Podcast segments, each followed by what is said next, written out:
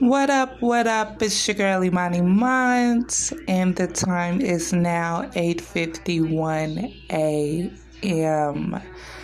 My phone's on 33%, and I was thinking, why not start this morning with a nice prayer? So, let's pray. Our Father, which art in heaven, Hallowed be thy name. Thy kingdom come. Thy will be done. On earth as it is in heaven. Give us this day our daily bread.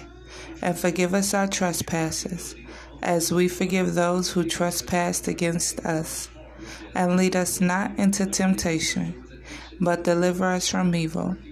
For thine is the kingdom, the power, and the glory forever. Amen.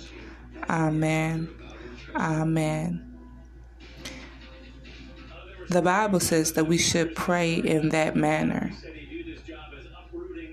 But we also know that there are other things that we have need of, which the Bible says that God knows the things that we have need of.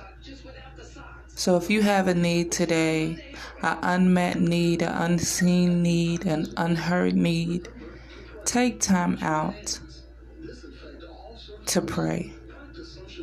And just ask God to fulfill all your needs because His word says that He shall do so. And He is not a man that He shall lie. Be blessed and know that God loves you. Amen. Amen.